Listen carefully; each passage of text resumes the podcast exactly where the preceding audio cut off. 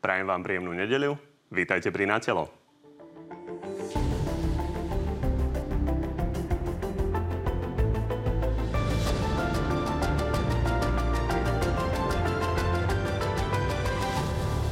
Slovensko je v očkovaní 5. najpomalšie v Únii. Váhajúcich tento týždeň vyzvala aj prezidentka. Nečakajte prosím až na príchod tretej vlny, lebo to už môže byť neskoro. Neveľmi slávne sa pritom končí slovenský príbeh vakcíny Sputnik. Koľko bude darované, koľko bude predané, ešte nevieme. Opozícia tvrdí, že za to treba odvolať ministra financií. Pohár trpezlivosti s Igorom Matovičom definitívne pretiekol. Okrem toho máme pre vás dnes exkluzívne podrobný prieskum o tom, akú šancu na úspech má referendum o predčasných voľbách. No a našimi dnešnými hostiami sú minister hospodárstva a predseda SAS Richard Sulík. Dobrý deň. Dobrý deň, prajem, ďakujem pekne za pozvanie. A podpredseda hlasu Richard Raši, takisto dobrý deň. Ďakujem pekne a príjemný nedelný obedný čas prajem všetkým. Tak ako vždy môžete od tejto chvíle rozhodovať o tom, ktorý z oboch pánov vás presvedčil viac. Hlasovanie nájdete na našej stránke tvnoviny.sk. Páni, hovorili sme o tom, že máme naozaj podrobný prieskum o tom, ako by mohlo dopadnúť referendum. Vaše odhady pri tej atmosfére, ktorú máme dnes, akú odhadujete vy účasť, ak to referendum bude? Uh, vysokú. Ja vysokú? odhadujem vysokú účasť. To je nad 50%? Ale, ale mm, možno už nie nad 50%, lebo potom, čo k 1. aprílu došlo k zmene premiéra, tak sa tá situácia viditeľne ukludnila. Všetky koaličné strany plne stoja za Eduardom Hegerom a to tiež má vplyv na účasť v referende. Preto ja si myslím, že ak to referendum bude, tak si myslím, že príde menej ako 50% ľudí. Pán Naši? Ja verím, že účasť bude 50 a verím, že bude nad 50% a aj preto, že napriek tomu, že došlo k zmene premiéra, tak e, z nášho pohľadu krajinu riadi naďalej Igor Matovič, takže až k takej zmene okrem tej kozmetickej výmeny stoličiek e, nedošlo. V tom rozsiahlom prieskume sme sa pýtali ľudí na mieru ich rozhodnutia zúčastni- zúčastniť sa na referende o predčasných voľbách a mali vlastne možnosť odpovedať na škole 0%, 10%, 20%, 30 až 100%. No a takto vidia výsledky že pravdepodobnosť je 0%, teda že s istotou neprídu, odpovedalo 17% Slovákov. S pravdepodobnosťou medzi 10 a 40%, to vidí 16% z nás, tak pol na pol je 13%, s vyššou pravdepodobnosťou, teda na 60 až 80% príde 20% z nás a s veľkou istotou, teda na 90 až 100% chce prísť hlasovať v referende 33% voličov. Tu ešte vidíme porovnanie voličov jednotlivých strán. Sú to tí, ktorí hovoria, že prídu s viac ako polovičnou pravdepodobnosťou. V prípade hlasu je to 88% v prípade voličov SAS je to 50 pri Smere je to 96 pri Oľano 26% Smerodina 46 Kotlebovci 74 a u voličov za ľudí je to 53 Pán Daši, keď sa na to pozriete, tak to vyzerá, že voliči Smeru sú nejakí namotivovanejší. To, to nekomentujem, ale vrátim sa možno, lebo podobné prieskumy boli robené a keď sa dobre pamätám, tak v poslednom prieskume sa za referendum, alebo respektíve účasť v ňom tiež potvrdila nadpolovičná väčšina. Mám pocit, že keď tieto čísla vezmeme v sumáre, tak tá podpora referendu je ešte vyššia a je to napriek tomu, že došlo k zmene predsedu vlády a preto si myslím, že naozaj občania Slovenskej republiky neuverili tomu, že tá zmena predsedu vlády je reálnou zmenou človeka, ktorý tu vládne predsedu najsilnejšej kolečnej strany Igora Matoviča. A myslím si, že tá účasť na referende, napriek tomu, že referendum a jeho ústavnosť je spochybňovaná, je výrazne vyššia, je výrazne nad 50 a a vrátim sa k tomu, lebo som si pozeral tie predchádzajúce výsledky. Myslím si, že tá podpora referenda stúpla aj práve u strany SAS. A keď, sú, keď si toto myslia ľudia, keď si aj toto myslia ľudia nielen opozičných, ale aj koaličných strán, O to je dôležitejšie, aby sa referendum naozaj udialo a tá vôľa ľudu, ktorá bola prejavená rekordnými 600 tisíc podpismi na podporu referenda, by sa naozaj mala udiať. Ale to, že sú vaši voliči menej namotivovaní ako voliči Smeru, z toho tiež vyplýva. Pán Suli, keď sa pozriete na tých 50%, e, ktorí sa chystajú z vašich voličov, tak ste medzi nimi? Ja určite k referendu pôjdem, preto lebo je to nástroj priamej demokracie. My sme vždy podporovali referendum, dokonca my aj navrhujeme určité premyslené zjemnenie bariér, aby ľudia sa častejšie mohli vyjadriť k dôležitým otázkam.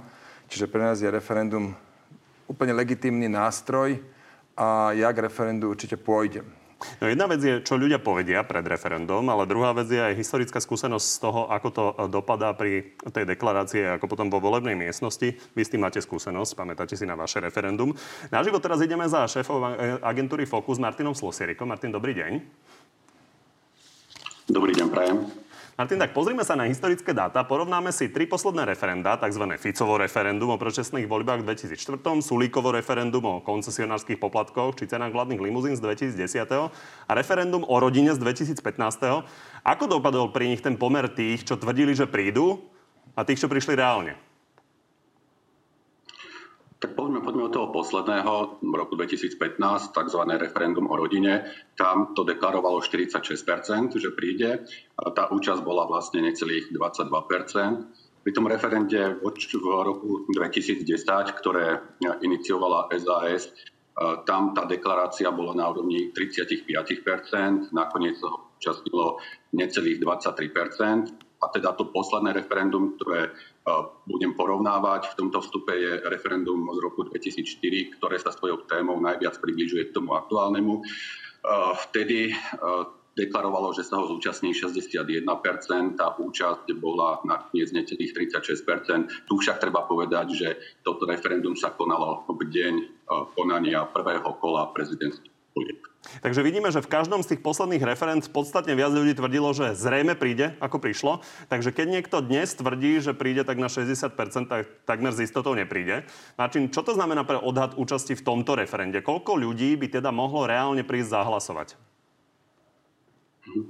Uh Áno, presne tak, ako si povedal, približne 50 až 60 vlastne tých ľudí nakoniec k tomu referendu príde. Ak by sme vychádzali z týchto čísiel, tak ten odhad by bol v percentách niekde medzi 27% až 33 respektíve v absolútnych číslach je to 1,2 milióna voličov, respektíve tá horná hranica by mohla byť 1,5 milióna voličov. Mm-hmm. Takže videli sme, že keď Robert Fico naposledy robil referendum o predčasných voľbách v 2004, tak 61% e, Slovákov tvrdilo, že príde a prišlo 36%.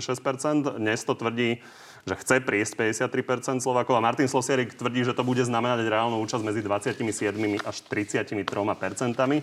Tak uvidíme. Ďakujeme, Martin. Ďakujem. Pánaši, 27 až 33 nie je to realistické, keď sa pozrieme teda na tie historické dáta? Z môjho pohľadu určite nie. A vrátim sa k, práve k porovnanému roku 2004. Je rok 2021. Možnosť šírenia informácií, možnosť mobilizácie je výrazne väčšia. Máme tu veľmi silné, mnohokrát dominantné sociálne siete a nezabúdajme na jednu vec Máme tu naozaj... Vtedy sa tiež mobilizovalo. Pamätáte si, čo hovoril Robert Fico v tom 2004, 2000... čím sa vyhrážal? Neviem, ale v 2000... Že by politicky mohol skončiť, pokiaľ by bolo fiasko to referendum. Ja, tak to bol dobrý dôvod tam neísť.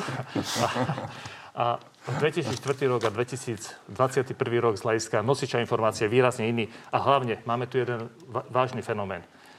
To referendum je aj o dôvere voči vláde a to referendum je aj o tom, či ľudia uveria zmene a či budú hlasovať v tom referende proti prvej a respektíve teraz proti druhej vláde Igora Matoviča. Ja verím, že tie čísla, keď sa takto ukazujú v dnešnej dobe, v dnešnej situácii a v tom, čo nás ešte čaká, e, môže byť to referendum prvýkrát od toho jediného úspešného referenda opäť úspešné. Pre nás je veľmi dôležité, aby to referendum naozaj bolo. Naozaj za rekordne krátky čas sa vyzberalo dvakrát toľko podpisov ako na referendum je dôležité a, je, a preto považujeme za zásadné, aby táto vôľa ľudí bola vypočutá a referendum sa uskutočnilo. Veď predsa myslím si, že chce to každý, aby sa reálne ukázalo, akú dôveru táto vláda má alebo nemá. Ukáže sa to, že tam nepríde ani polovica ľudí. Som pripravený sa s vami som pripravený sa s vami o to staviť, pán Raši, ale áno, je to úplne legitímny nástroj. Ja som politik, ja som člen vlády a a preto teda nechcem mojou neúčasťou nejak dávať na, najavo alebo vysielať signál, že, teda, že by som nesúhlasil s referendum, s tým nástrojom, i keď aj úplne legitimné neprísť. Ako som už povedal, ešte keď bol Igor Matovič premiér, tak no, mohlo tých 50% naozaj, aspoň sa to k tomu mohlo priblížiť, ale tieto čísla si myslím sú veľmi jasné a to referendum jednoducho nebude úspešné. Ak vôbec bude, to ešte uvidíme, to je otázka. čo Politici súd. stále viac o tom rozprávajú. Peter Pellegrini napokon o tom hovoril pred malou chvíľou, uh, myslím si, že na TA3. A vy máte napríklad uh, známu pani Lašákovú, uh, súdkyňu Ústavného súdu, ktorá je z Banskej Bystrice. Bola to bývalá šéfka uh, Smeru Bansko-Bystrického. Takže máte informáciu, ako to môže dopadnúť? Aký bude ten pomer hlasov na Ústavnom súde? Nie, s pani Lašákovou nie som v žiadnej komunikácii, pretože je Prece, teda je e, ústavná súdkynia a myslím si, že to ani neprináleží komunikovať s ústavnými súdcami a to božne v čase, keď majú rozhodovať o tak závažnej Dobre, tak udalosti. ale všeobecnejšie. Máte signály, že by to mohlo neprejsť? Vnímame iba signály od ľudí, ktorí boli ústavnými sudcami alebo ktorí sa venujú ústavnému právu, ktorí hovoria, že na základe predchádzajúcich rozhodnutí ústavného súdu by bolo minimálne zvláštne, keby ústavný súd toto referendum zamietol. Teda veríme, že, a opakujem, tu nejde len o nejaké rozhodnutie v nejakom súdnom spore ohľadom ústavnosti alebo neústavnosti. Ide tu o rozhodnutie o vôli 600 tisíc občanov a keď inštitút referenda je na to, aby sa vôľa občanov mohla pretaviť do nejakej zmeny. A keď hlasoval dvojnásobne viac ľudí v rekordne krátkom čase vyzberaných podpisov, keď nebolo ich možné zberať na ulici, nemôžeme ľuďom túto možnosť odobrať a myslím si, že rozhodnutie ústavného súdu v neprospech referenda by z môjho pohľadu naozaj nebolo správne. Ja teda som právny laik, e, ale tak v zásade, ako politik aj ako občan žijúci tu v tejto krajine si myslím, že referendum by malo byť dovolené aj v takejto otázke, lebo jednoducho ľud je, suverén, čo povie, čo povedia ľudia, väčšinovo, čo povedia, to je písmo svete pre všetkých, e, ktorí žijú z tej alebo fungujú na základe moci, e, ktorú dali voliči vo voľbách a preto podľa môjho laického názoru by tá otázka mala byť povolená. Potom, čo došlo k výmene premiéra, už to nie je zďaleka také, e, také napäté tá situácia. Ona sa výrazne ukludnila. Ja viem, že e, pána Rašiho to moc neteší, ale tá situácia sa reálne ukludnila a jednoducho ľudia nebudú mať dostatočnú motiváciu, aby prišli v tých veľkých počtoch, to znamená 50 a viac percent voličov a tým pádom, tým pádom bude v septembri, bude po paráde. Ja len, ja len krátko zareagujem. Dôležitá je miera dôveryhodnosti vlády, ktorá bola za vlády Igora Matoviča na historických minimách. To asi nebudeme rozporovať. A vidíte, že aj v súčasnosti, napriek výmene, aj na týchto číslach, keď ľudia hovoria, že by sa chceli zúčastniť referenda, myslím si, že neuverili úplne príbehu, že prišiel niekto úplne nový a Igor Matovič, uvedome si, je líder najsilnejšej koaličnej strany, teda drží v rukách tie kľúče od vlády a keby chcel, tak tú vládu vie položiť. Čiže ten Igor Matovič nezmizol, on síce sedí na druhej najvyššej stoličke, nie na najvyššej, ale je tam stále Ale dáme neho. tomu Edovi Hegerovi tých 100 dní. Vy tiež, tiež vy, keď ste boli vo vláde, tak ste sa ale... domáhali tých 100 dní. Tak dajme aj Edovi Hegerovi 100 dní. Od 1. apríla 100 dní je kedy, prosím vás, pekne? Viete to? Uplynie referendum. Buď... 10. júl?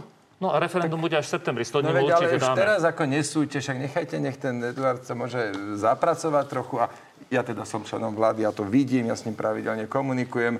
Ako mnoho technických záležitostiach je, je, vedie tú vládu výrazne inak a výrazne lepšie, len ja chápem, že kým to uvidíte kým to vidia občania, to chvíľku potrvá, veď na to je tých 100 dní. No a kým to ešte aj opozícia bude musieť priznať s, so škripajúcimi zubami, no tak to potrvá ešte do, dlhšie, možno do toho septembra. Tak... Čiže po 200 dňoch to potom opozícia začne uznávať, podľa vás, No možno, po 250. Áno, možno na Vianoce. Pani, uh, poďme ďalej. Je pravda, že hlas už avizoval, že aj keby teda ústavný súd rozhodol v neprospech toho referenda, tak to chce e, ďalej ťahať na európske inštitúcie. Tak uvidíme, ako sa to bude odvíjať. V priebehu niekoľkých dní by sme sa mali dozvedieť rozhodnutie ústavného súdu. Poďme na očkovanie očkovanie. S výnimkou veľkých miest sme na tom pomerne mizerne. Sme vlastne piatý najpomalšie očkujúci v Únii a podľa prezidentky za to môže aj opozícia.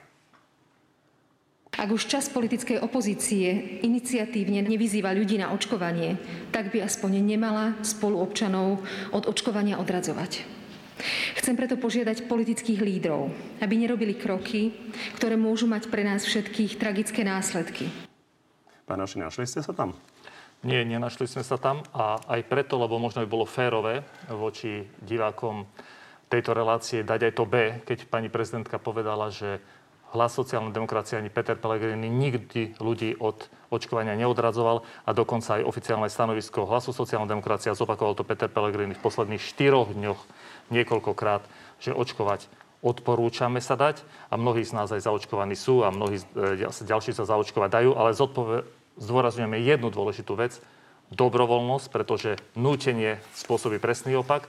A musím pripomenúť k tomu prejavu pani prezidentky, že aj ona sama vo svojom prejave asi trikrát e, zdôraznila, že očkovanie musí byť na dobrovoľnej báze. Čiže my nie sme antivaxery, my oficiálne odporúčame ľudí a najmä ľuďom, ktorým to môže pomôcť a dostanú dostatok informácií, aby sa určite zaočkovať dali. Už bez ohľadu na to, čo kto odporúča, tak fakt je, že tie čísla sú také, že sme naozaj na niečo vyše tretine obyvateľstva, máme pred letom. A pán Sulik, pán Matovič včera e, povedal, že vidí za tým teda prácu pána Lengvarského. Vidíte to tak aj vy? No, pán Lengvarský je určite uh, lepšia voľba, ako bol pán krajčí. Áno, horšia nemôže byť, to určite. To súhlasím absolútne. No dobré, ale ja som ešte iné chcel povedať. Počujte, čo je.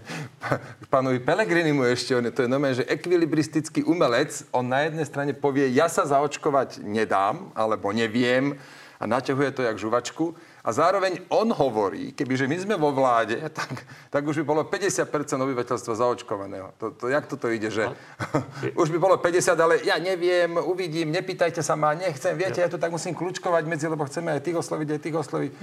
Ja len pre korektnosť ja dodám, uh, pre korektnosť Petrovi Pellegrinimu, že Richard Sulik hovoril, že vakcíny možno menia DNA, že možno je osobne nenakaziteľný. Richard Sulik sa, Richard Sulik, sa dal dobre, zaočkovať. že to spomínate, ja som, sa, ja som hento zobral späť, toto je od vás trochu nekorektné, že mi to vyčítate. Ja Nie, som sa pomýlil. postupne tie výroky. Ja som si chybu uznal. Vy tiež hovoríte postupnosť výrokov iba ten, kto, iba ten, kto nič nerobí, tak nerobí žiadne chyby. Ja som si tú chybu uznal. Ja som sa pekne išiel zaočkovať. Ja som opakovane vyzval ľudí, aj našich voličov, aby sa zaočkovať išli. My sme mali billboardovú kampaň, nič z tohto Peter Pellegrini nerobil, ale zároveň začne hovoriť, keby že tu vládnem ja, tak 50% ľudí je zaočkovaných, ale ja osobne sa očkovať nepôjdem. No tak čo, čo je to Zareagujem. za postoj? Uh, áno, pán reaktor, máte pravdu.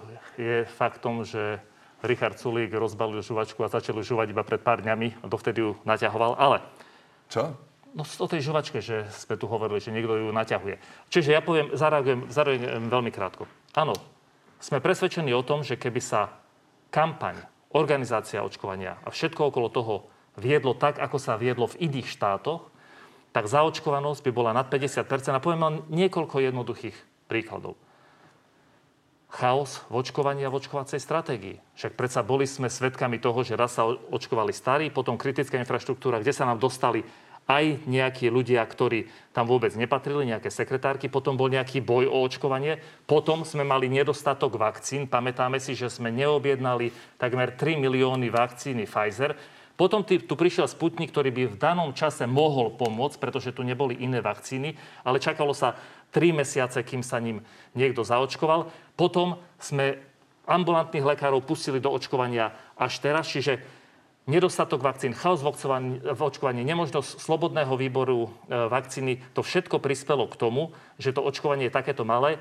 A čo je veľmi dôležitá vec, lebo aj lídry niektorých iných krajín, napríklad Kurz, Sebastian Kurz sa dal zaočkovať relatívne neskoro a tá očkovanosť je v Rakúsku výrazne väčšia a je to aj kvôli tomu, že Zodpovednosť za očkovanie musí niesť prirodzene vláda. A tá nedôvera vlády v čase, keď sa bolo treba očkovať, bola taká nízka, že jednoducho výsledkom ale toho je, že tá zaočkovanosť očkovať aj dnes, aj dnes sa môže očkovať. Áno, ale inak sa... Inak aj sa, sa očkuje. Pán Solik, teraz sa, prepáčte, ale ja vám poviem z medicínskeho hľadiska.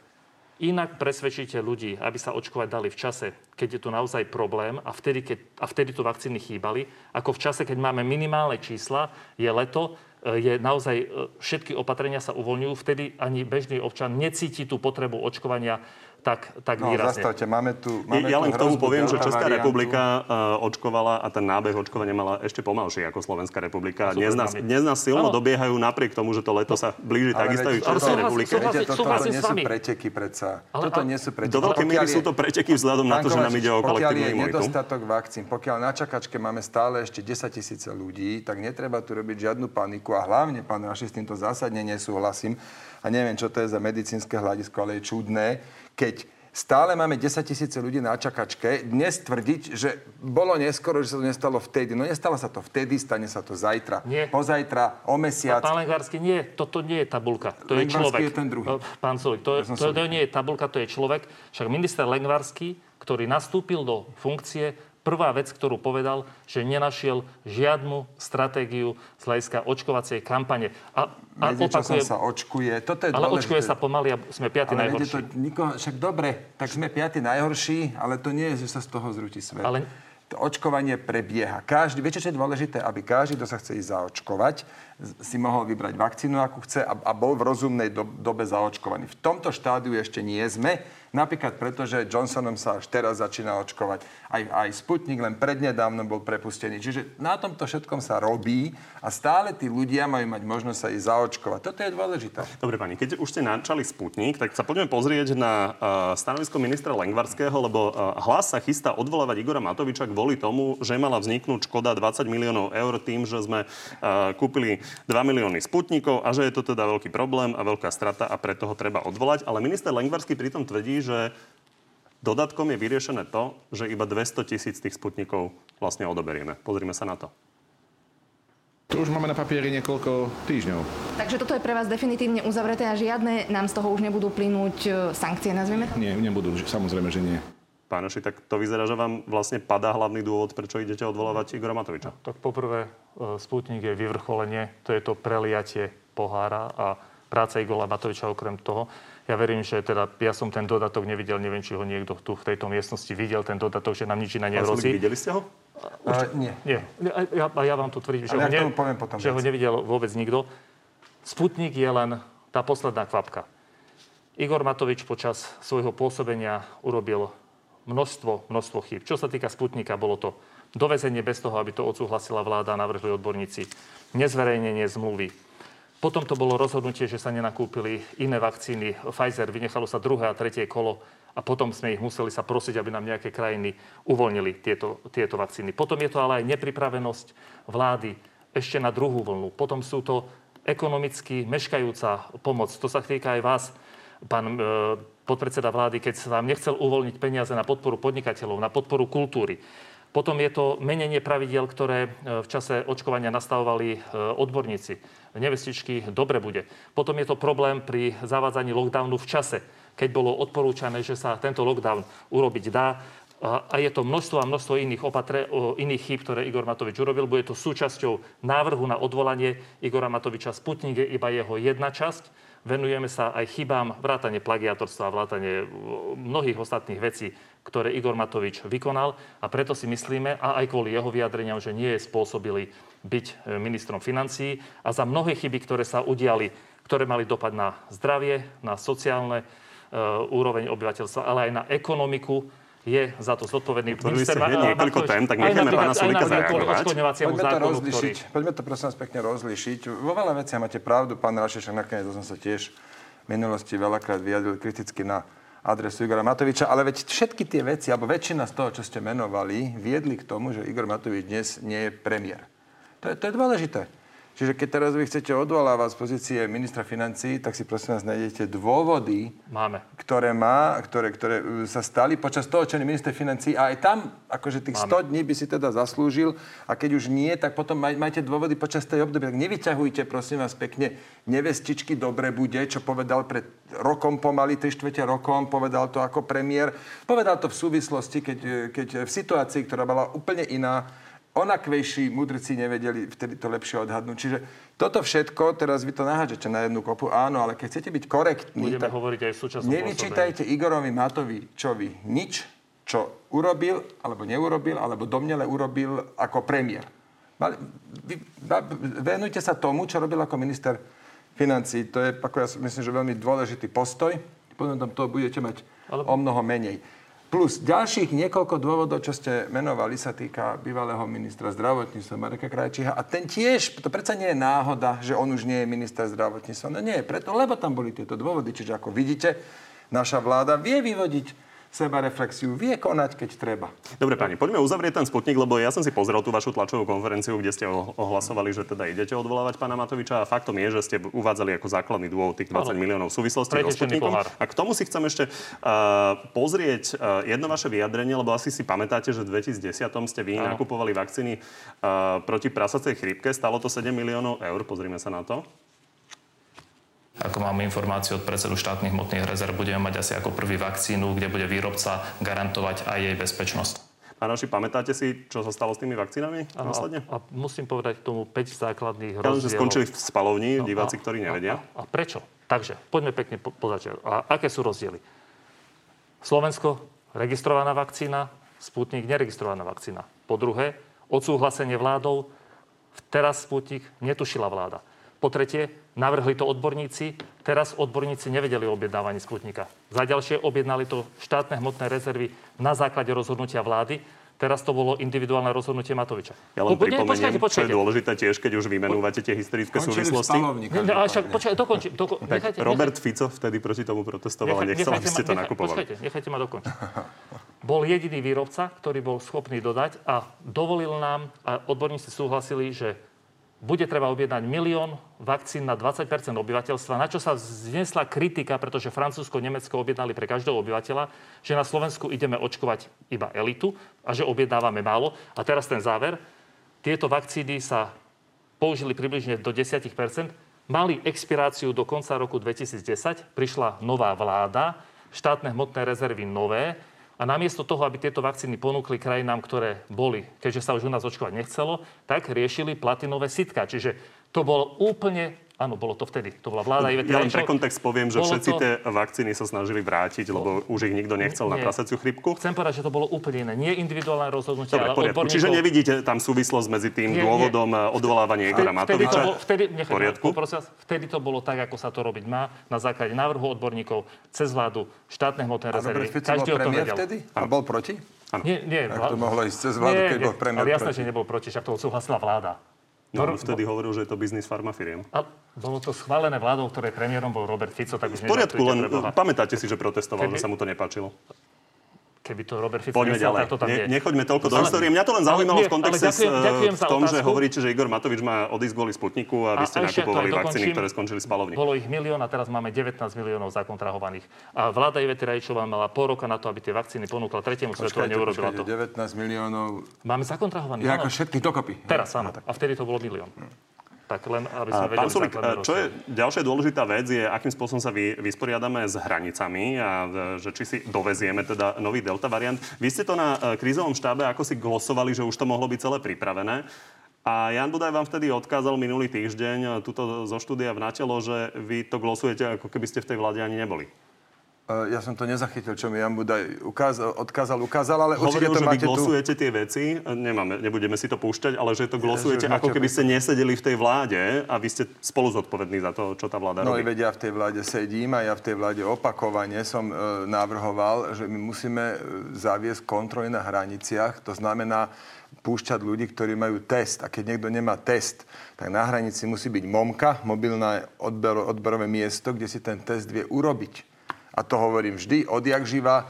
A, a, a na to, že nie som minister zdravotníctva, sa teda k tomuto vyjadrujem hodne.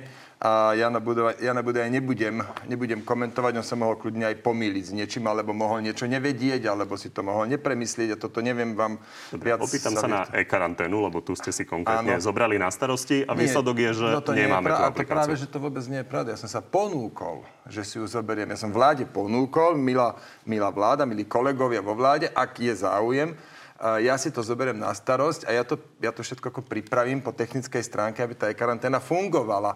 No, že dobre, že mám sa, toho, mám sa do toho pustiť, no tak som došiel 2-3 týždne neskôr s uznesením, s návrhom uznesenia a to uznesenie na vláde neprešlo. No tak som pak, ja, viete, no nedá sa, že choď plávať a zvežujte ruky. Ja krátko zareagujem. Môžete pokojne reagovať, len dodám ešte uh, tiež uh, z pohľad uh, protistrany. Vy ste hovorili, že pani Veronika Remišová vám to teda pomohla zablokovať.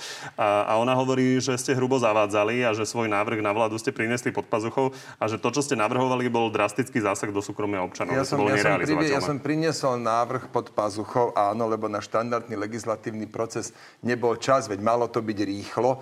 A jediné, čo som chcel od e, kolegyni Remišovej bolo, že e, tá IT firma, ktorá patrí pod ňu, prevedie tzv. penetračné testy. To sú bezpečnostné testy a ona s týmto nesúhlasila a vtedajší premiér Igor Matovič povedal, OK, keď Veronika Remišová nie je ochotná si zobrať túto úlohu, tak to uznesenie nebude e, schválené. No a, a tak sa stalo a nebolo schválené. No. Potom, keď vznikla nová vláda Eda Hegera, tak som sa ho opätovne na to pýtal a on mi povedal, že, že, že on to zadal svojim ľuďom, že nemusím sa do toho montovať. No tak som to nechal tak. Ja teda A to už je z môjho pohľadu naozaj prejav zúfalstva. To verím, že vy ste chceli pomôcť, keď minister hospodárstva, keď máme ministerstvo pre IT, chce pomôcť, lebo vidí, že to stojí. No, ja by som bol rád, aby som vám pogratuloval, keď vám to nechali a verím, že by to bolo. Lebo verím, že by ste to dotiahli normálne svojim tabulkovým spôsobom. Verím to. No jasné, Excel. Ale, ja som si aj Excel, urobil Excel, Excel, ja som tam mal kopec položiek. No, a... Ja presne, my sme... O... Ja že ministerka pre ale, informatizáciu to, ale, ale tvári, že to bolo nerealizovateľné. Exceli vám nekonkurujeme, vy ste o Exceli, my o ľuďoch, ale vrátim sa k tomu. Ministerka Remišová má vlastnú štátnu firmu. To ide o jednoduchú aplikáciu e-karanténu. To nie je nič svetové, preto aj pán minister Sulik by to zvládol, keby tu možnosť mal. Čiže ona mu nevytvorí podmienky, Igor Matovič mu to nedá, ale urobil chybu aj premiér Heger. Premiér Heger vám to buď nechal, mal nechať, alebo mal poveriť Míry a to malo by to ministerstvo Remišovej, malo to urobiť za dve minúty, obrazne povedané, na tom nič vážne nie je, ale čo je horšie? Výsledkom toho je, že e-karanténa tu nebude, a pamätáme si, keď bola kedysi návrh e-karantény pred rokom pred, e, predstavovaný, nakoniec sa nedotiahol a ľudia skončili v Gabčikove. A to je tá najhoršia možnosť, aby sme ľudí miesto e-karantény, teda miesto aplikácie, ktorá vie efektívne skontrolovať, či dodržiavame opatrenia, nahnali ľudí niekde do Gabčikova. A keď sa tá e-karanténa neurobí, tak výsledkom toho bude, a to padne na celú vládu, že tí ľudia budú musieť ísť do karantény, keď prídu z krajín, ktoré určia Pár vecí doplniť. Pred rokom bola predstavená e-karanténa, bola to jedna súkromná spoločnosť, tá sa volala Sajik, ktorá to poskytla vláde a tamto na niečom to tak akože troskotalo, potom to bolo veľmi ťažkopádne a bolo to ešte aj veľmi pracné. No a my sme sa, jak, jak, jak sme to pripravovali, keď som dal dokopy ten realizačný tím, ktorý to mal robiť, tak sme sa so všetkými tými aktérmi z pred roka stretli a v podstate tak, ako sme to navrhli, už boli odstránené tie najväčšie bolačky a najväčšie problémy na tom celom.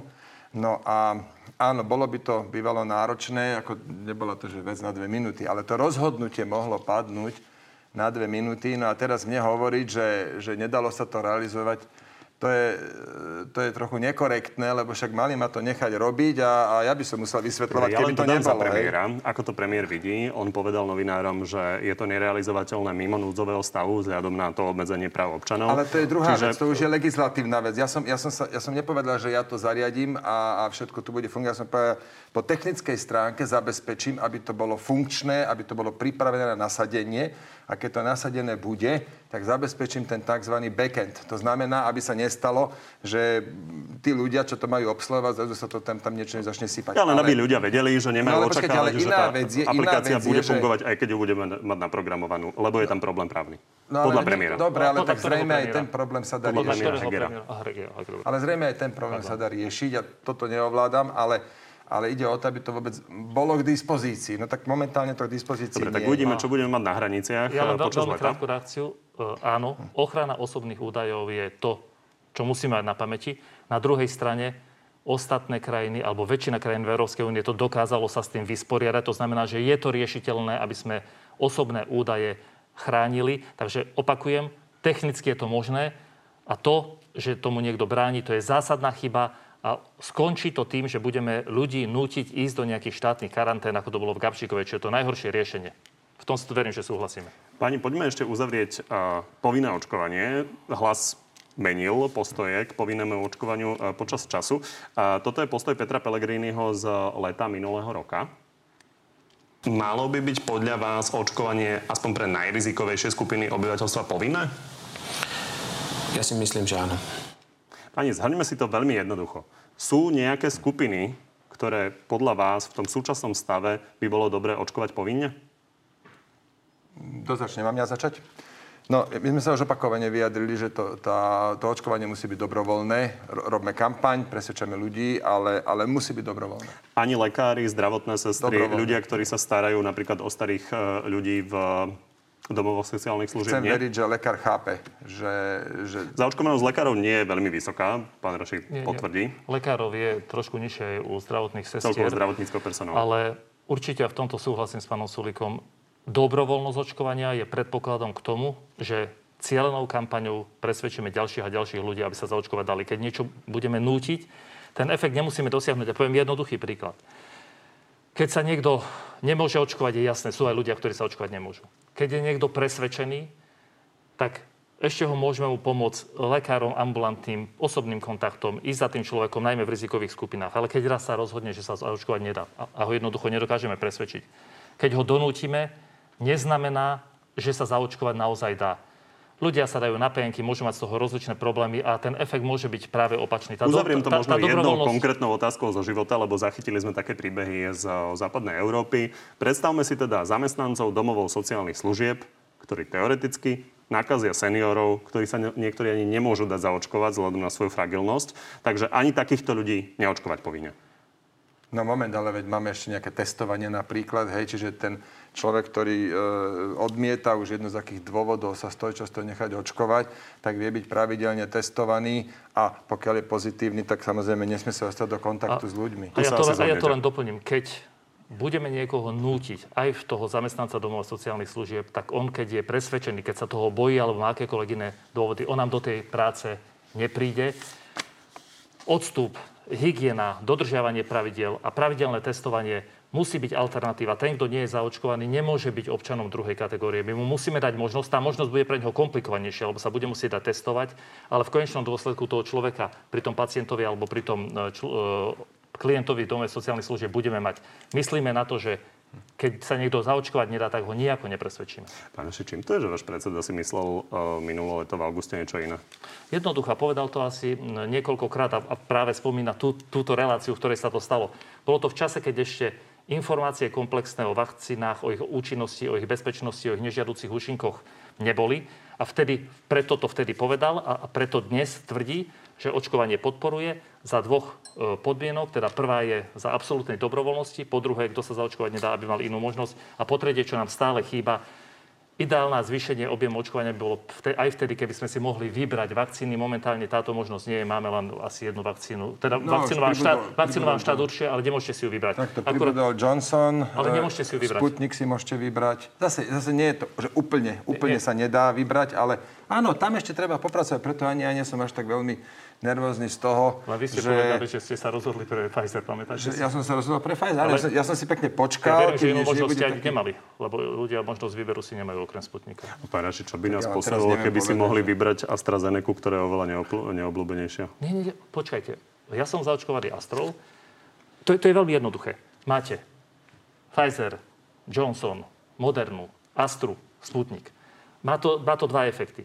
Keď si, keby ste si mali možnosť vybrať vakcínu, tak štát bude sa vedieť orientovať, o akú vakcínu je záujem a vedel by sa na to sústrediť a to kontrahovať. Po druhé, z hľadiska logistiky by vedel, v ktorej časti aké vakcíny sú. A po tretie, vedel by napríklad aj pri neregistrovaných vakcínach o Sputniku, koľko ľudí reálny záujem má a nemuseli sme objednávať 2 milióny, ale toľko, koľko by ľudí prejavilo záujem o to sa očkovať. Čiže to je aj ekonomicky, aj logisticky. Ono však tie procesy sa postupne optimalizujú. Ja nemám obav, ale ešte raz, kým ako nie je dostatok vakcín pre všetkých, naozaj si tu teraz netreba robiť nervy, ale poď poťažne politiku na tom, že koľko ľudí máme zaočkovaných. Najprv sa postarajme o to, aby tu bolo dostatok vakcín, aby každý dostal tú vakcínu, ktorú chce a kedy chce. Toto, toto, no a toto keď bude, potom budeme riešiť, že... Ja len ešte raz pripomeniem, najobľúbenejšie je Pfizer a tým očkujeme. A ľudia mali možnosť si vybrať Sputnik. Páni, poďme na ďalšie uh, dianie, konkrétne okolo nominanta SAS v štátnej uh, firme MH Management Andreja Holáka. Zastavím vás, nie, nie. Pán Holák nie je nominant SAS, ale je to nominant Smeru. My sme ho zdedili v tej firme. Ako to Nechali ste si ho tam áno, a rozhodol áno. o tom pán Lopatka. Áno. Čo je váš nominant? To, to, nie, to neznamená, že je náš nominant. My sme ho zdedili a nechali sme ho tam kvôli tzv. korporátnej pamäti. Napríklad MH Management vedie vyše 30 súdnych sporov, ktoré sa veľakrát ťahnú aj roky a je veľmi dobré mať tam človeka, ktorý vie povedať, áno, toto takto vzniklo, takto to bolo, tu bol hen taký problém. Nemáte všetko na papieroch podchytené. No a vy ste ho, pán Sulik, e, napokon teda odvolali a Oleno hovorí, že je to málo. Pozrime sa na to. Boli by sme radi, aby odvolal celé vedenie MH manažmentu a prevzal politickú zodpovednosť za svojich nominantov. No čo teraz? Ako to vidíte? Je to stanovisko vášho koaličného partnera? Áno, tak koaličný partner možno na budúce si trochu viac premyslí, čo tak všetko verejne narozpráva. Nebudem robiť nič viacej. MH Management má výborné vedenie. Luboš Lopatka je jeden z najlepších manažerov v krajine. A áno, on si nechal tohto pána Holáka, ktorého teraz tu všetci vidia ten pán Holák tam robil solidnú robotu pod lopatkom, nemal žiadne samostatné rozhodovacie právomoci, nevedel nič sám podpísať, žiadnu objednávku, žiadnu faktúru. No a keď bolo zlé, keď teda už ho e, NAKA zobrala a, a aj keď ho potom prepustili, ale napriek tomu sme sa e, s pánom Lopatkom, som sa s ním sadol a som mu oznámil toto moje rozhodnutie, že pána Holáka odvolám z predstavenstva. To bola reakcia do 24 hodín a pre mňa je tá kauza vybavená. Igor Matovič tvrdí, že vám dávnejšie hovoril o jeho minulosti, o tom, že je to bývalý okresný predseda Smeru, bývalý štátny tajomník Jana Počiatka a napríklad aj člen výborovej komisie na mýtny systém, ten si určite dobre pamätáte. A ešte posledná vec k tomu. Pamätáte si, kto povedal v 2013. Vymenovanie Holáka za podpredsedu úvo je nesprávne a nebezpečné? Pozrime sa na to. Podobá sa na vás. To je zaujímavé, nie? Ten Fakt? Uh-huh. Neviem na toto reagovať. Teraz ste ma nachytali na hruškách. Ja som, to, ja som fakt nepamätám na toto. Nepamätám si, ale tak chcem veriť, že ste to tu nevyrobili. No, nie. Je to z. A je to ten holak? Je to ten pán Hej, Tak neviem na to reagovať. Mezi na to. Každopádne, čo je dôležité, Konali sme prakticky Či okamžite. Igor Matovič pravdu, že vás upozorňoval a vy ste si vlastne toto mysleli v 2013 Viete, v spojitosti s nomináciou na úvod? Ako ja si to, toto je 8 rokov dozadu, ja si fakt na to nepamätám a je, prav, je, je možné, že v rámci opozičnej politiky no, vyjadrujeme ku kade, čomu, k tisíc veciam e, do roka, no tak áno, mohlo sa toto stať, beriem, som týmto fakt zaskočený, priznávam sa, ale dôležité je, že teda ten pán Holák bol odvolaný po, po tom, čo, čo tu začal byť nejaký problém s tým. Ešte k tomu upozorneniu Igora Matoviča. Ja som si potom už na to rozpomenul. Áno, a síce, že e, ten pán Holák podpísal nejaké zmluvy na právne služby, kde, kde je hodinová sadzba až 570 eur. Toto som prechádzal s Lubošom Lopatkom a za, áno, toto bolo vyvrátené. Tá zmluva možno, bola nejaká rámcová, ale nikdy, ani, ani v minulosti, ani za Smerákova, ani za minulé vlády nikdy nebola podpísaná zmluva na právne služby s takouto vysokou hodinovou sádzbou. Tam boli hodinové sádzby od 90 eur do 130. Tak preto som, preto som si povedal, že dobre, Igor Matovič ma na to upozornil, ja som si to preveril, nie je tam na tom nič zlé. Po druhé, ten pán Holák od nášho nastúpenia nemal žiadne samostatné rozhodovacie právomoci. Toto je kľúčové v tom celom. No a pre zachovanie korporátnej pamäti mi Luboš Lopatka navrhol si ho tam nechať ja som s tým súhlasil, ja som netušil, že, som, že, že to z 2013. bolo. A ja som s tým súhlasil a teraz, keď bol problém, tak sme ho odvolali. Vybavená vec, ideme a ďalej. To odvolanie pána Holáka súvisí s kauzou Mytník, ktorá je o obrovských úplatkoch v IT a prepája ho aj s vašim dlhoročným kolegom pánom Kažimírom. Od jedného z obvinených si dnešný guvernér Národnej banky kúpil dom, je to pán Slavučka. A to vidíte, ako že má ex-minister financí vlastne dom od človeka, ktorý mal byť zapojený do korupcie na ministerstve financí, kde on bol minister. No, najprv pánovi Holákovi, pokiaľ uh, z medializovaných informácií sa písalo, že ako pracovník alebo podpredseda UVA poslal nejaký názor, ktorý hovoril o tom, ako sa postupovať má alebo nemá a zdôraznil, že sa tam má dodržiavať e, všetky legislatívne pravidlá a všetky zákony. Po druhé, ja dôverujem e, Petrovi Kažimírovi, on to sám vyvrátil a povedal, že tieto e, údaje, ktoré boli u ňom hovorené, nie sú pravdivé. A myslím si, že celá Počkejte, táto... Ten dom reálne vlastní? No tak ale zrejme, zrejme asi... A kupujúci... Asi, ja, počkajte, ale predpokladám, že to sú... pán Slavúčka. Ešte nikto z nich nebol odsudený, predpokladám. Nie, nie, sú... ja sa len pýtam, že ako to vnímate aj v kontexte no, lebo vníma... nie je to obyčajný predávajúci, je to predávajúci, ktorý je momentálne obvinený z toho, že mal e, nejakých 150 tisíc si pýtať za rozhodovanie na ministerstve financí. Preto sa na to pýtam. Ja ani neviem, že pán Kažimír žije v dome, takže už ani neviem, či nejaký šlahučka alebo šlahačka, niekto, ja som ho nikdy nevidel. Ale chcem sa vrátiť k tomu. Toto sa nám zdá, lebo to pána Holáka e, obvinili, e, vzali ho a hneď ho aj pustili na nejaký výsluch. Toto sa nám zdá skôr ako normálny boj. Zase si Igor Matovič našiel niečo ako Richardovi Sulíkovi. Jednu s prepáčením dať kladivom po prstoch. No, Aj, som, to, myslím nie, si, že to je môj názor, pán, názor pán Raši, ako, lebo nie, naozaj toto bolo, toto bolo celé nie, smiešné. Nie, myslím aj, si, že toto moc konšpirujete. Nechajte ma dohovoriť.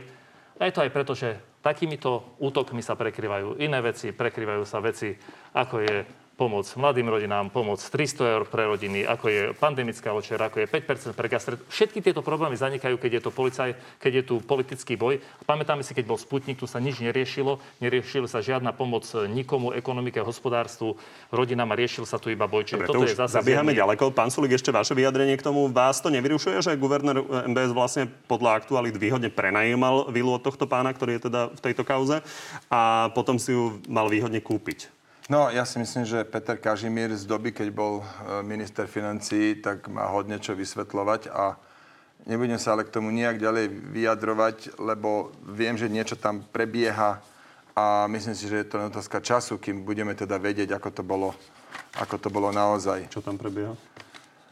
No však nejaké vyšetrovanie, však boli, bolo to aj v médiách, predsa nie. A je, je, sú tam prepojenia aj na tohto pána Holáka, aj kauza mýtnych, mý, mýtnych, však to je živá kauza, kde sa teda ešte zbierajú... A niečo bližšie neviete, ako Informácie, nie, nie, ani však nemiešaj sa medzi otruby, lebo ťa zažerú svine, to som sa už minule takto vyjadril, čiže ja sa do tohto nemontujem, ale pán Raši, neverím, neverím, to, to, to, to je úplne sci-fi, čo tu hovoríte, že Igor Matovič e, pošle na kú, aby e, zatkli a, a podvečer prepustili nejakého, čo ani len nie je náš nominant, čo sme ho tam zdedili, kde za 24 hodín to bol vybavený problém, Dobre, to minulosť. Máme posledné dve minútky, takže poďme na záverečnú rubriku. Zvládnete páni tri áno, nie? Ako obvykle áno. Uh, tak začneme pánom Raším. Chceli by ste sedieť v budúcej vláde radšej s Richardom Sulíkom ako s Robertom Ficom? o tom, kto bude sedieť vo vláde, rozhodnú voliči. Na to, sa, na, to sa odpovedať, na to sa odpovedať nedá, ale Richard Sulík má minimálne sympatické krstné meno. Uh, podobná... Vraciam, tento kompliment vraciam. Chceli by ste sedieť v budúcej vláde radšej s Richardom Raším ako s Igorom Matovičom? Mám pekné krstné meno. Má, má pán Rašim má. No, viete čo, táto otázka je zamotaná, nejde odpoveď áno, nie, ale ja za seba vylučujem, že budem v budúcej vláde sedieť s Igorom Matovičom. Vylučujem. Keďže očkovanie je už všeobecne dostupné, mala by byť zrušená povinnosť bezplatného testovania v Momkách? Nie. Pán Raši? Eh, pán uh, Sulík. Ja som myslel, že to je otázka iba pre mňa, ja som nedával pozor. Rovnaká. A keďže očkovanie je už všeobecne dostupné, mala by byť zrušená možnosť bezplatného testovania v Momkách? A, nie, ja by som nechal testovanie. Stále máme ľudí, ktorí Áno. Mala by byť zrušená? Nie, nemala. Odpovede nie. Nemalo. Malo by ostať testovanie. V prípade? Poviem, prepáčte, poviem ešte aj prečo. Preto, lebo napríklad Máme krajiny poslednú minútu. Do takže... zahraničia vyžadujú napríklad niektoré krajiny napríklad, testy. Napríklad Taliansko. Mala byť tak, tak, tak, poďme na posledné dve otázky. V prípade, ak by ústavný súd referendum o predčasných voľbách zamietol, bude to podľa vás aj vina prezidentky?